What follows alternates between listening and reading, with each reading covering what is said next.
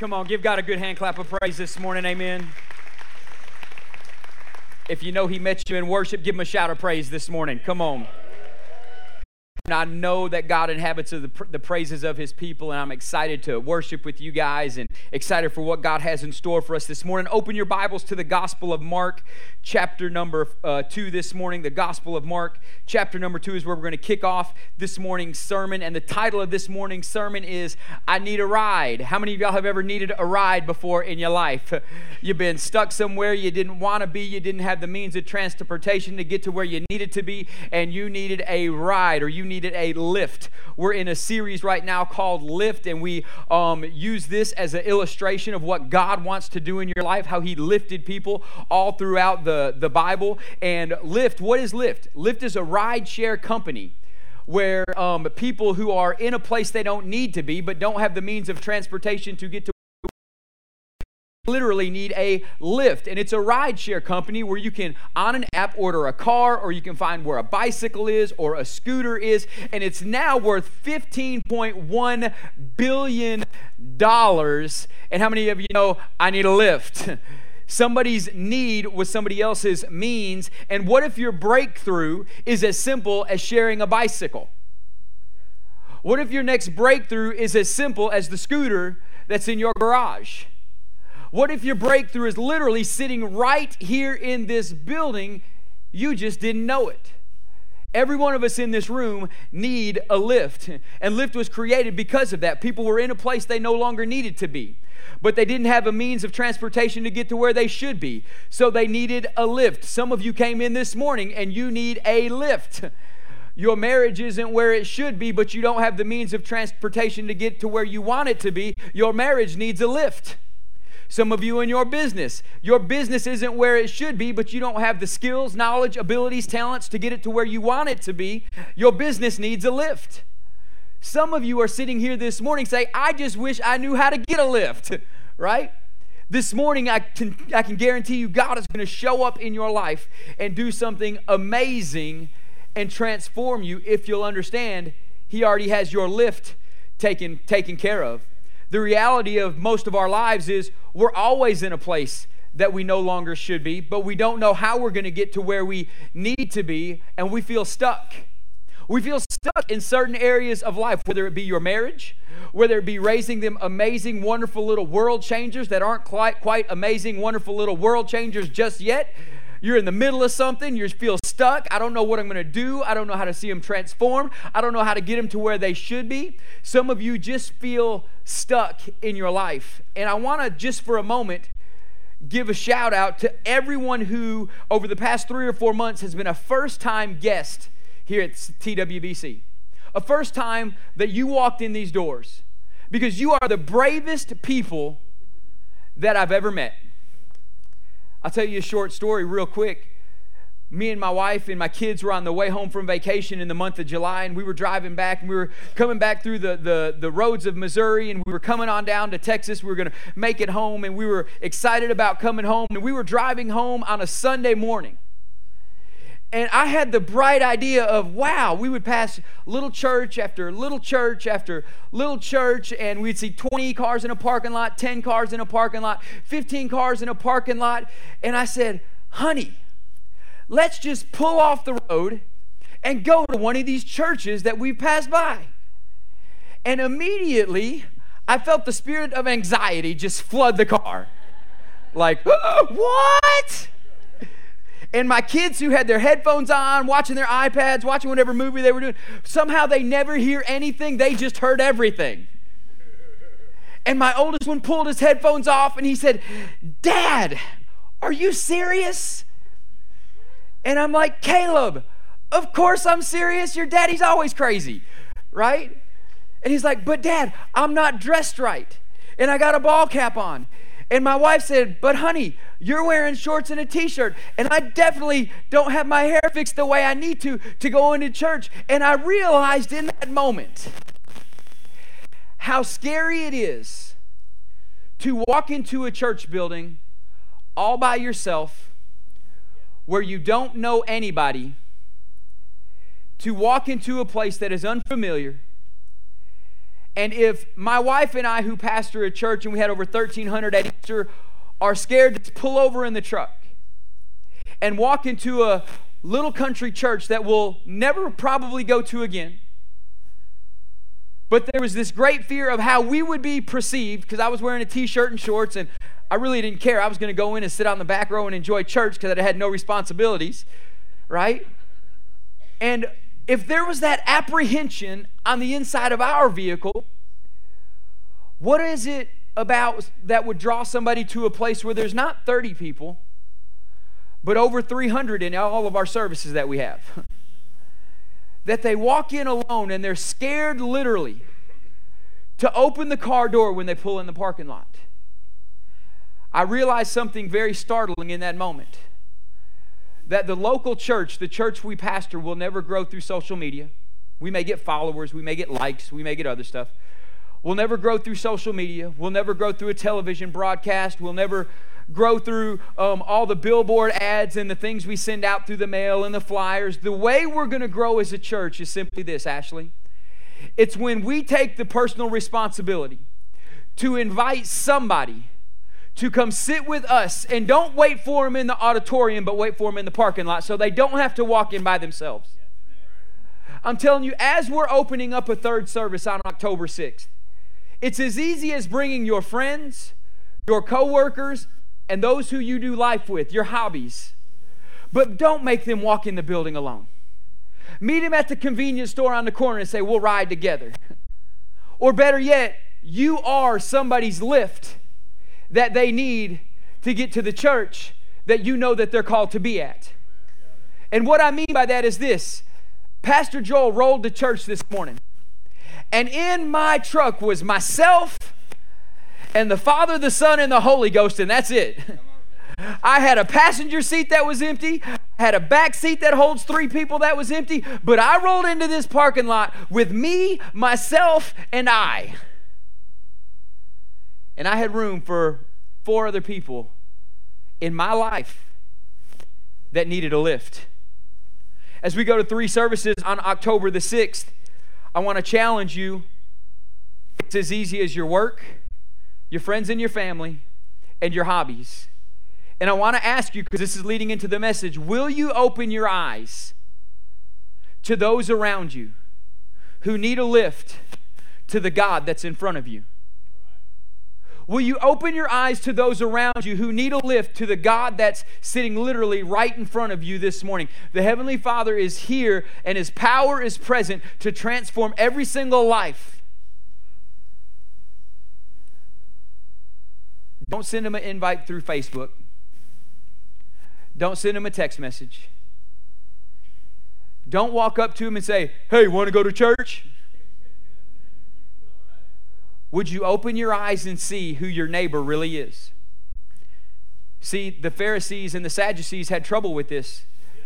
In the account of Scripture, where the Good Samaritan found a hurt man injured on the side of the road, and a Pharisee walked by, and a lawmaker or Sadducee walked by, and then a Samaritan, a rejected person by Israel, walked by and picked him up and put it on his own donkey and gave him a lift to the place where he could get ministry. I'm not asking you to invite everybody you know, but I'm asking you to open your eyes to see who your neighbor really is. Because it's probably not the person in the house next to you, but it's in the person in the cubicle across from you that comes to work every day hurting, lost, broke, and feeling like their life is full of dysfunction and they never have a place to belong. I'm challenging you over the next two Sundays who are you going to give a lift to? Who are you going to carry at your own expense before the Father and see what He has for you? As we roll into Mark chapter number two, this sets up the exact sto- the, the account of Scripture that Jesus is talking about. In the Gospel of Mark, chapter number two, verses one through five is where we're going to start this morning. When you found Mark chapter number two, everybody say, I'm there.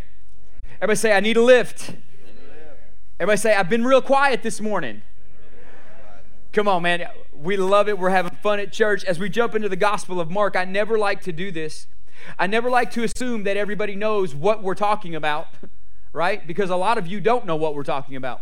A lot of you are doing really good just to get to church on Sunday morning, and we celebrate that, but we don't have a daily quiet time or a daily prayer time. So many times a pastor gets up here and says, Well, you know the story, and just jumps right into it when nobody really knows the story.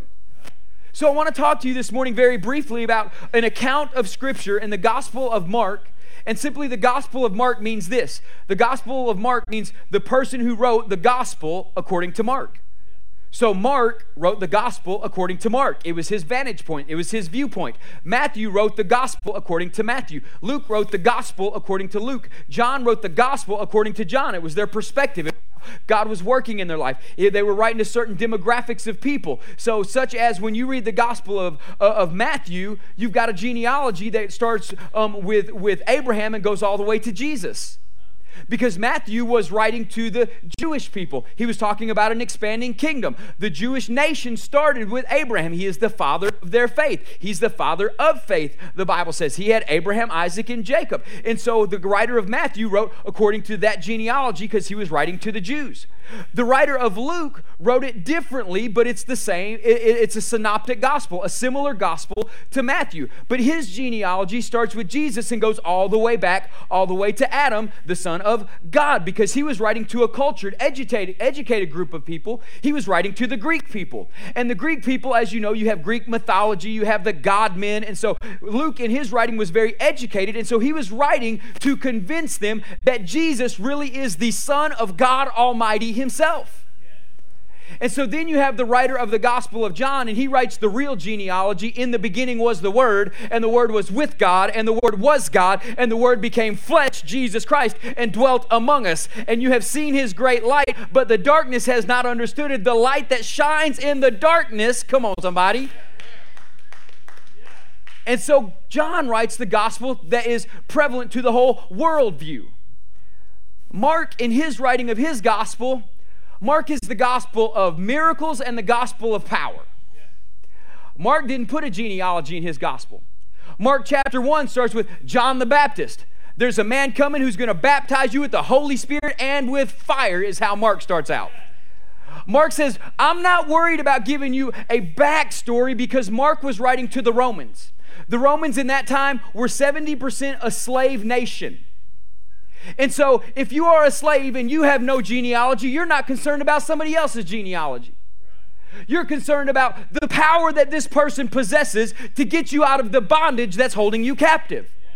Some of you aren't concerned about all the theology and all the things that go along with the gospel. You're concerned that I need a gospel of power that will get me out of my captivity and bring me into a place of authority where God can move in my circumstance and transform my life. And so today I'm going to tell you about the guy who wrote the Gospel of Mark, and he wrote about a Jesus who is coming in power and authority to release you from your captivity so you can walk in the promises of God in, in the life that he has for you. So as Mark is writing, he starts out with the baptism of Jesus. He comes up out of the water. The Spirit of God descends on Jesus. And the Bible says the heavens opened up and God spoke and said, This is my Son whom I love and I am well pleased with. Immediately after that, according to the Gospel of Matthew, he was tempted for 40 days, and then he went out and started doing miracles and changing the world. That's where we're going to pick up in the Gospel of Mark, chapter number 2, verse number 1. And the Bible says this And when he returned to Capernaum, after some days, it was reported that he was at home. Everybody say home. I was raised my whole life being told Jesus didn't have a home. Foxes have holes, birds have nests, but the Son of Man has no place to lay his head. Oh, poor Jesus. He never had a home because his home is always with the Father in heaven. I'm telling you, just go read the Bible for yourself. Right here it says Capernaum, which is the area where his ministry headquarters was. He did two thirds of his ministry in Capernaum. This was a place where it says, and they brought him to a house where Jesus was at, and they called it his home. I, I'm not, I'm not trying to debunk your whole theology, but I am telling you it's refreshing when you can open up the scriptures and really read it with the power of the Holy Spirit to enlighten you on things. And He'll bring to mind things that may help you grow in your walk with Jesus. And it says, It was reported that he was at home. Everybody say home.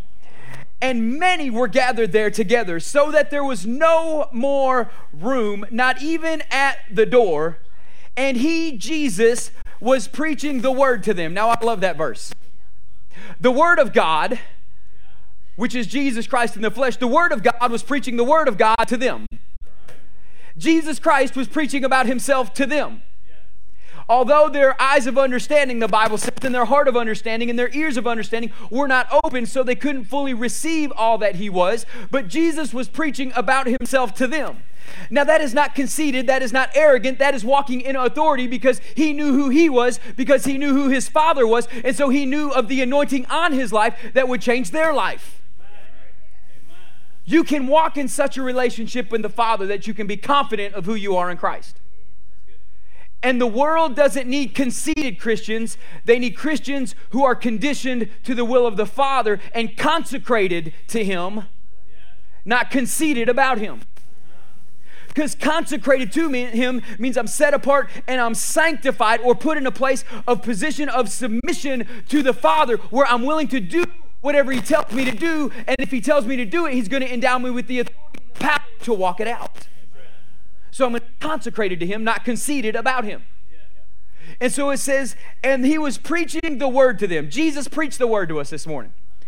And I'm praying you get something so great that, that you forget everything I say and you remember what he said. those are the best sermons I ever preached. When you don't remember what I say, but God spoke to you, and you walk out of here and your life has changed and you don't remember a word I say. Those are the best sermons I ever preach because Jesus is preaching the word. So Jesus come and preach the word to us. And they came, bringing him a paralytic, carried by four men. Everybody say four men. And when they could not get near him because of the crowd, they removed the roof from above him. Now, these men are braver than I am. This men knew who they were bringing this paralytic man to. And they decided because this was Jesus' home, I'm just going to rip the house, I'm going to rip the roof off the house of the Son of God. Okay, y'all may be braver than me. And maybe it's just the religious side of me that says, I can't rip the roof off Jesus' home. He's Jesus, right? I can guarantee you, Jesus is a lot more concerned about the paralytic on the mat than the roof that was above his head. Jesus is a lot more concerned about the paralyzed position that you're in rather than the principles and the theology and the philosophy that would come out in my preaching. So he's not concerned of how pretty my preaching is. He concerns is about the, the position of your paralyzed state. And in that, if you are more concerned about my pretty preaching and want it to sound a certain way, you're going to miss getting out of your paralyzed position because you're worried about a roof that Jesus doesn't care about. And this morning, my heart is this that you would remove the roof of religiosity that is hovering above your head so you can see the promise of the Savior that can fix your paralyzed problem this morning. Okay, I'm, i promise I'm gonna get through the scripture. I promise I'm gonna get through it. And when they could not get near him because of the crowd, they removed the roof from above him, and they had made an opening and let down the bed on which the paralytic lay. And when Jesus saw their faith, everybody say their faith. Everybody say their faith. As we go to three services, it's not going to be a success because of my faith. It's going to be a success because of, listen to this. I hope the cameras can follow me, because of their faith. It's going to be a success because there's an open chair here, and it's because of their faith as we do this, it's not because of my faith, it's because of our faith. It's because we see paralyzed people in a position that need the power of God that are willing to step out with four other friends and say, You're coming to church and you're going to meet the presence of the Holy One, God Almighty.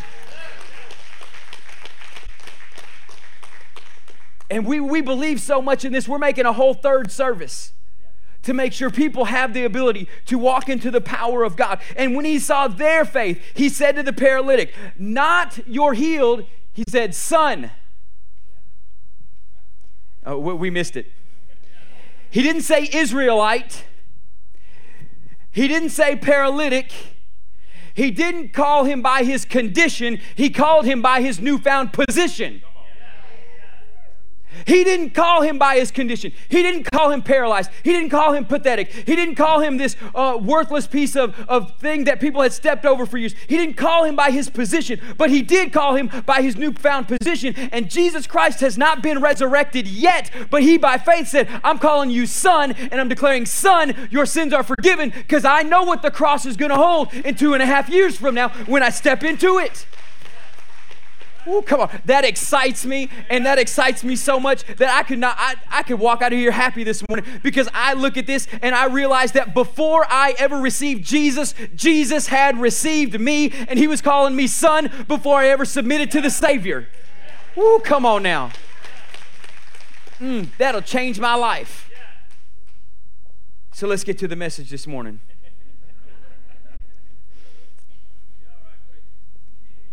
Son Oh, Father, in the house this morning, I pray that people would realize if they are a son and a daughter, or if they are a slave and simply somebody seeking. Because I believe in churches all over America today, we have slaves and people seeking, and people who really haven't stepped into the revelation of son and daughter. God, if there's anybody in the house this morning, by your almighty hand, by the loving Heavenly Father that you are. Pull sons and daughters out of darkness into your marvelous light. And Lord, I thank you that you have received them before they ever receive you. Touch your neighbor and say, Get saved. Come on, I believe somebody needs to get saved this morning.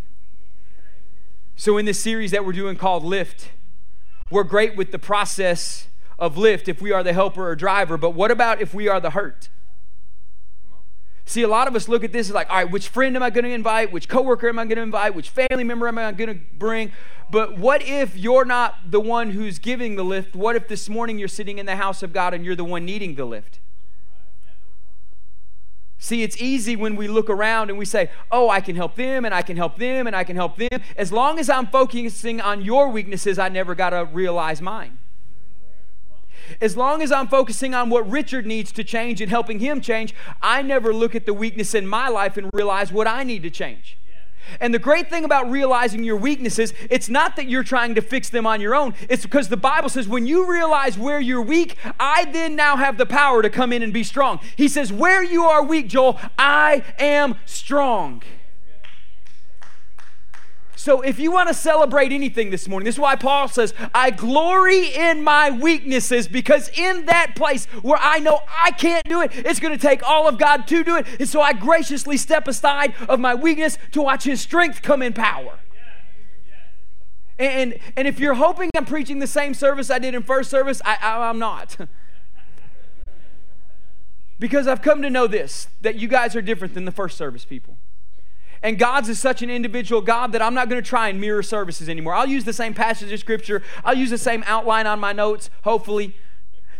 Right? But if we go off in a different direction, I'm no longer going to confine the Holy Spirit to my notepad. I'm going to let God speak to individuals in the house. Amen. And so if you think, Pastor, you're preaching right to me, it's the Father He is. He's touching right at your heart because I'm no longer going to limit the ability of God to the confines of my time frame on my uh, on my tablet. And let's see what God can do as we move forward. What is the one thing in your life that you need God to touch?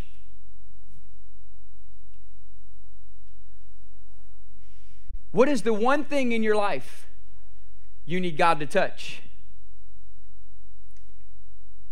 I, love it when I get silent because y'all get really uncomfortable.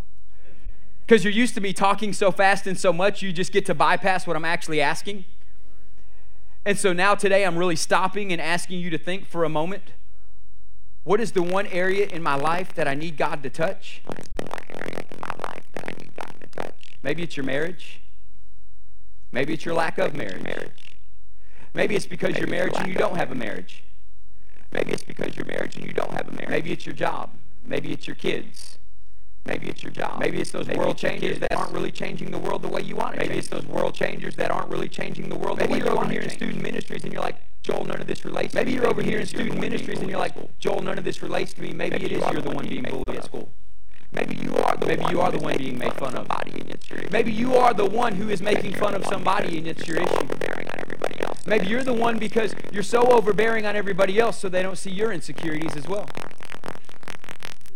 Maybe we ought to listen to that as an adult too. Maybe we're the blunt one, the agitated one, the loud one, the vocal one, the, the, the, the one who's going to be everybody else's fixer so we don't got to fix ourselves. What's your mat? What's your mat? What's the one area of your life you want God to touch? We all got one. And it's up to you if you want to recognize it or realize it this morning. So, what's the one area of your life that you want God to touch? We as people are by nature extremists, meaning this we recognize when things are really, really good and we recognize when things are really, really bad. But the truth of the matter is, most of our lives are lived somewhere in the middle. Most of our marriages aren't really, really bad and they're not really, really good. They're just somewhere blah in the middle, right? Most of the raising of our kids, your kids aren't always heathen, it's just those moments that stick out. Your kids, I guarantee you, are not always the Instagram photo models that you put on Instagram about them. Come on, somebody. I guarantee that ain't happening. And quit living your life by everybody else's highlights. Their kids are just always perfect. No, they ain't. They just caught them at that split second when they were. And then they're going to broadcast it to you like, this is my life. No, it ain't. It's an extreme. Come on, somebody. If you live your life by somebody else's Facebook post, you're living in a false reality. Okay? But most of our lives are not super bad and they're not super good. We live the majority, 90% of our life somewhere in the middle. Maybe your issue is the middle. Maybe your issue this morning is not because you're in a storm or you're in a great victory, it's because there's just a lot of nothing. My marriage is boring, my job is boring, my kids are annoying, and that makes it boring to be a parent, right? I love them and I love my spouse and I, and I really do love what I do, but it's just blah right now. It's just blah right now. Some of us in the moment, we're looking for a storm that doesn't exist. Sailors understand this better than anybody. Sailors understand the storm, they understand the smooth sailing of the victories, but they also understand when everything is blah. And it, for them, it's called the doldrums. Sailors understand the doldrums. What are the doldrums? Um, a doldrum is this doldrums are th- those times on, when they're sailing, and it's noted for calm periods when the wind completely disappears altogether, trapping sailing ships for periods of days or even weeks. Some of you have feeling like the wind has gone out of your marriage altogether and you just feel trapped for even days and even months and even weeks and you're just sticking it out because you're too religious to get divorced. Come on, somebody. There's the door if you don't like it.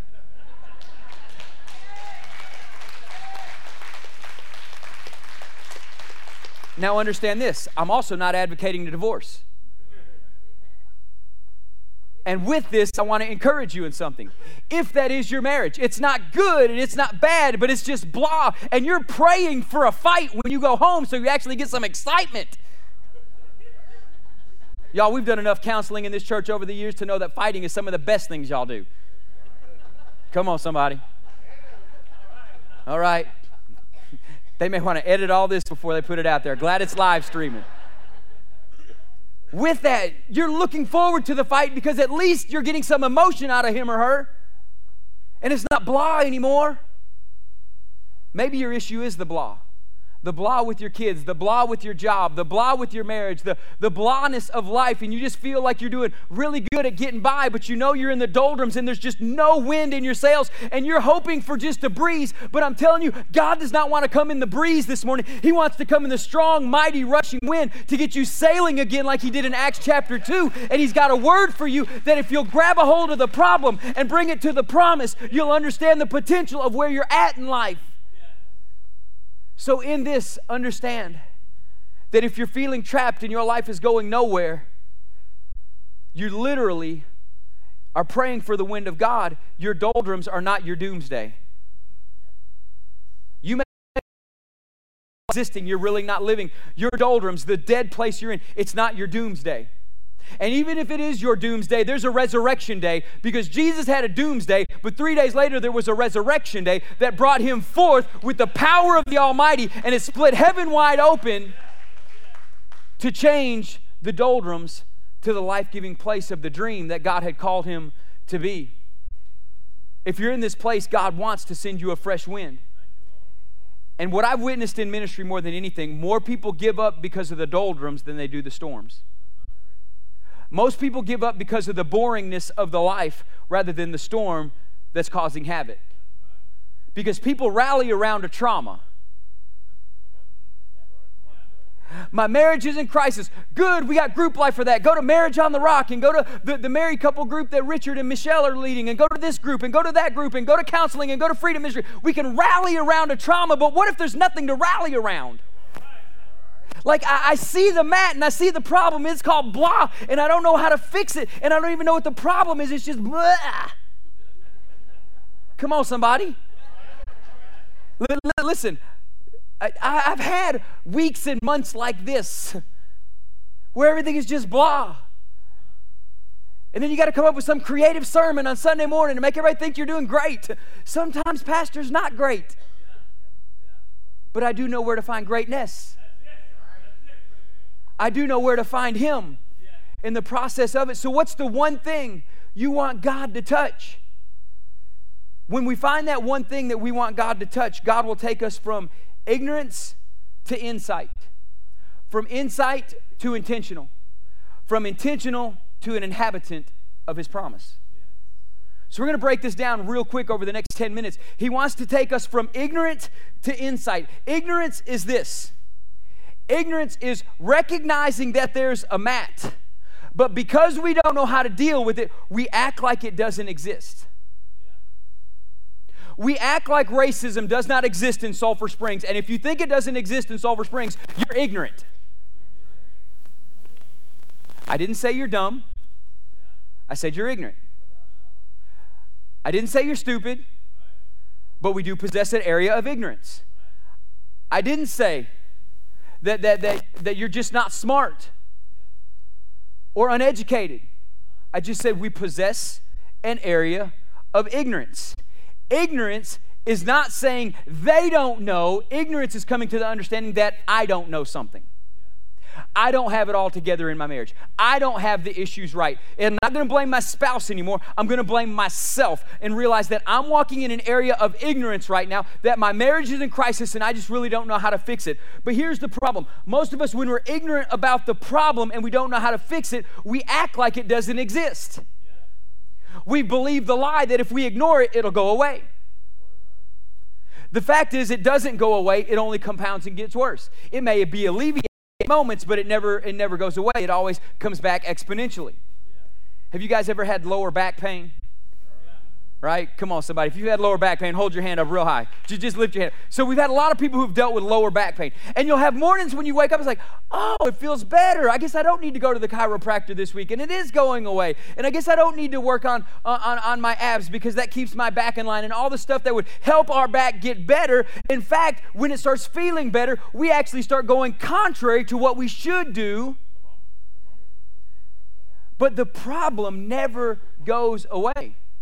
Listen, if there's a pain in your hand, it's because something's wrong in your hand. Don't ignore it just because you don't know what it is. If there's a pain in your emotional life, just because you don't know how to fix it, don't ignore it because you don't know what it is. If there's a pain in your spiritual walk, in your walk with God, and, and I'm amazed how we separate all three of these things into, oh, it's either categorized this or this. No, because one overflows into every other area. And so they all compound together. But the problem with ignorance is, is this it's, it's, it's looking at the problem, and because we don't know how to fix the problem, we act like it doesn't exist. We walk around it. Oh, I don't see a problem. It's a beautiful day. right? It was like, what? I, I don't see a mat. What, what mat are y'all in? There ain't no mat here. It's right there all the time. We know it's there. Just because it's not right in front of us means we don't have a, have a vantage point of it, so we act like it doesn't exist. Some of us have walked around it, we've stepped over it, and some of us have even stepped like, what? I don't see a mat. We're talking about, but, but this ground sure is soft. Man, it feels kind of good. Because some of you feel better when you're stepping on somebody else so you don't have to deal with your own personal problems. What's the one thing you want God to fix in your life? Ignorance isn't looking at the man on the mat and because we don't know how to fix the problem, act like it doesn't exist. It is not blaming the why it is there either.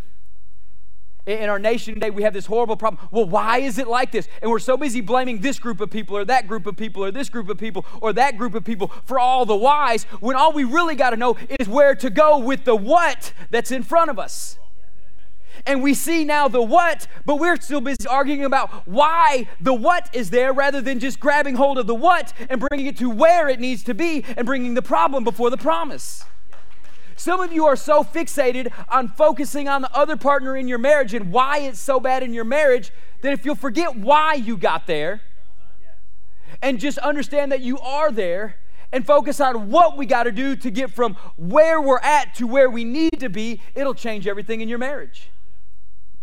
If you're, I don't know why I'm big on marriage this morning, but if you're struggling in your marriage, just forgive them right now in your heart.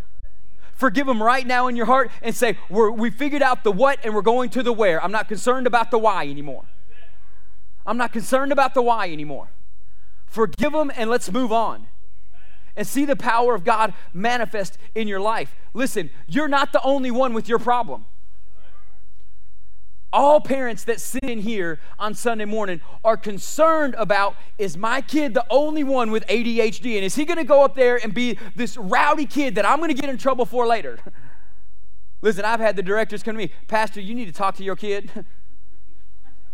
so I talked to my kid. You know what? I found out my kid is a kid. Just because he's got the last name of me and I pastor a church doesn't make him not a kid. So you know what? He gets in trouble for playing too much iPad and Xbox just like your kid. He gets in trouble for a bad attitude just like your kid. Oh, they look like angels. but you're looking at the back of their head. You're not looking at their frowning faces when we're saying, Worship, worship, worship. Would you sing? There's a reason one sits on that side of my wife and the other one sits on that side of me. Come on, somebody. I ain't the only one. You ain't the only one with your marriage problem. You're not the only one with your work problem. So get this through your heart this morning. I'm not alone. You're not alone. And you don't have to act like you are alone. The best thing, oh, there's five other people with my same debt problem. You may not see it because their car looks good and their clothes looks good, and, and, but, but they walk in here with the same fear. If anybody found out, I don't even worry about that anymore. Everybody's got a problem. And I'm not the only one with my problem. So that gives me great comfort in realizing that the church is full of people that need each other to give each other a lift to somebody who can bring them to the power to change. So, this is what faith is faith is not denying that there's a problem. Faith isn't saying, well, this really doesn't exist. Faith is denying the problem a place of influence for my next step of faith. See, the greatest fear you're going to have in about seven minutes is that I'm going to have everybody stand and I'm going to invite everybody to go to a prayer partner, and you're already afraid because of the problem, and you're letting the problem dictate your faith. Faith says this I recognize I got a problem, and I'm going to drag that problem right to the feet of Jesus, and I'm going to tuck it under my arm so it can't get away until I get to a prayer partner who can take it from me and help me lay it at the altar because I'm going to deny this problem a place of influence on my step of faith to go into the presence of God. God.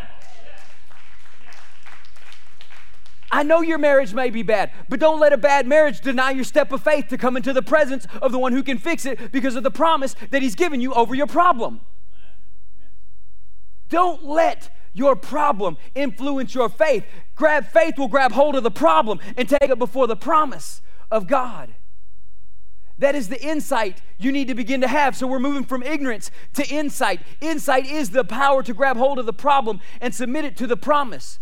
Once we recognize our ignorance, the I don't know, only then will we take authority over the problem. It wasn't until their friend said, I don't know how to fix my man on the mat, but I do know what I can do. I got insight because there's four corners on the mat. There's four of us. If we each grab a corner, we can bring our problem before the promise of God. It's once they recognized that their friend couldn't get there, they then had the authority to take him there. They went from ignorance to insight, from insight to being intentional. And they said this it says, when they got there, they removed the roof from above him. They encountered barriers all along the way. From the where, wherever your chair is to the altar, you're going to encounter a barrier. You're going to encounter the barrier of fear you're going to encounter the barrier of the couple here and the couple here, and you're going to have to figure out how to get out around them. You're going to encounter the barrier of, well, we really don't have any trouble, or if we do have trouble, what is everybody going to think when we walk out and come to the promise?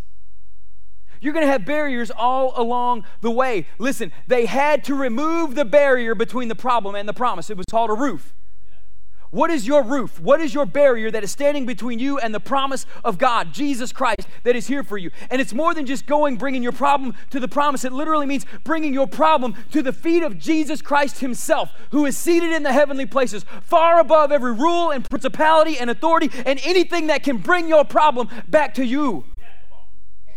He's seated there, and we're bringing our problem to that place where the enemy has no authority over the problem that he brought you in the first place.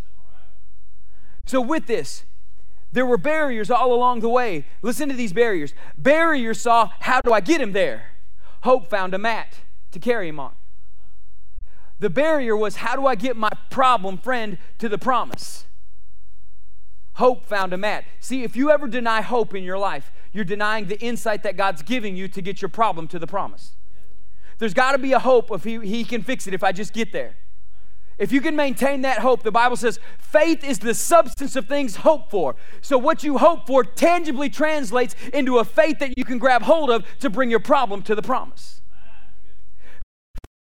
things hoped for. So the barrier saw the man on the mat. Hope found a mat to get him there. Barrier saw the crowd, but hope found the stairs. The barrier saw the roof, so hope started digging. The barrier saw the distance between the problem and the promise. But listen to this hope saw a Savior, and a Savior saw forgiveness and said, Take up your mat and walk.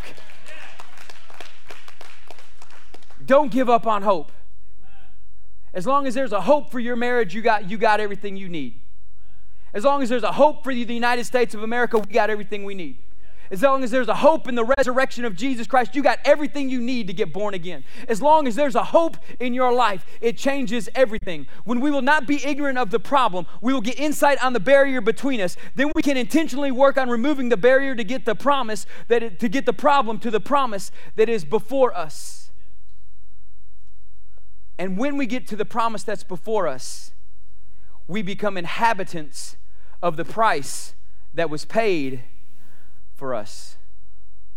We become inhabitants. An inhabitant is this a person who takes possession of and occupies. A person who takes possession of and occupies. The big disconnect is this, and actually, it's an impossibility. You cannot inhabit the promise when you fail to recognize you are the one on the mat. I cannot inhabit the promises as long as I fail to recognize I'm the one on the mat. I got to recognize my position. I got to recognize the place that I'm in. Listen to this. There were hundreds of people at the house because there was a promise in the home. There were four men that knew their only hope was to go to a house because there was a promise in the home. The man on the mat knew his only hope was to let some of his friends bring him to a house because there was a promise standing in the home. Our only hope today is to recognize that the time has come that we bring people to the house of God. There's a promise in the house of becoming a home, a place of refuge where people that you know who need a touch can bring their problem straight to the promise, and the promise can do what no human being can do. He can transform a life as I close this message, now imagine this.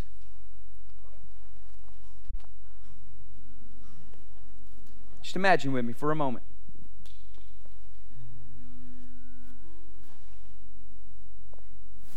You walk by people every day laying on a mat. Oh, sure, they may drive to work, they may sit in the cubicle next to you. You may run into them at the grocery store from time to time. You may think everything is good, but literally they're here. And they're sitting here praying, Oh God, if there would just be somebody in my life that could bring me before the promise. And you walk by them every day and say, Hey, how you doing, buddy? And the whole time they're crying out, Would you pick up my mat? Would you grab my mat? Would you? As you walk by and fade in the distance, they sit another day praying, God, would you just send somebody? Would you send somebody to rescue us and help us in this marriage? Would you send somebody that I'm sitting next to in church? God, I'm sitting here hurting and I'm dying and I'm so paralyzed I can't make it to the front by myself. Would you send somebody to carry my mat? Would you send somebody to just grab a cord? I don't need four people, just one person who's strong enough to drag it. Oh God, that you would send somebody. The scary thing about that is two things. Some of you may be that somebody who needs somebody to drag them, somebody to carry them. And if that's you, you, do, you don't wait when they're walking by saying hi. You grab their hand and say, Walk with me to the front. I need somebody who's just going to have faith to walk with me because I can't go alone. I'm too scared. I'm first time here. I don't understand what's going on, but I need Jesus. The other part is, as you walk by and you said hi and you gave hugs and high fives and handshakes and met people at the cafe and your kids are up there having an amazing time, you're standing here and you're looking around and say, Wow, everybody looks good. And you walk on by the very person who you're supposed to nudge and say, You want to go pray? You want to go pray? Who's in your life this morning that you can be a lift to.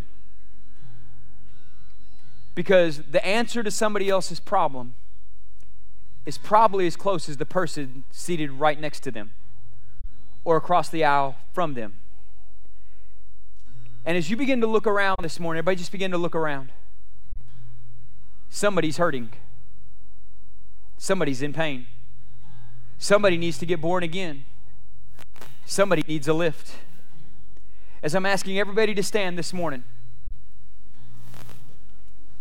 With full knowledge of you know the people around you and seeing the people around you, if you need a lift and you are hurting and you can't come to a prayer partner by yourself, you be bold enough to grab the hand of the person next to you and say, Walk with me.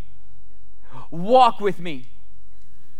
And if you're that person there, you walk with them.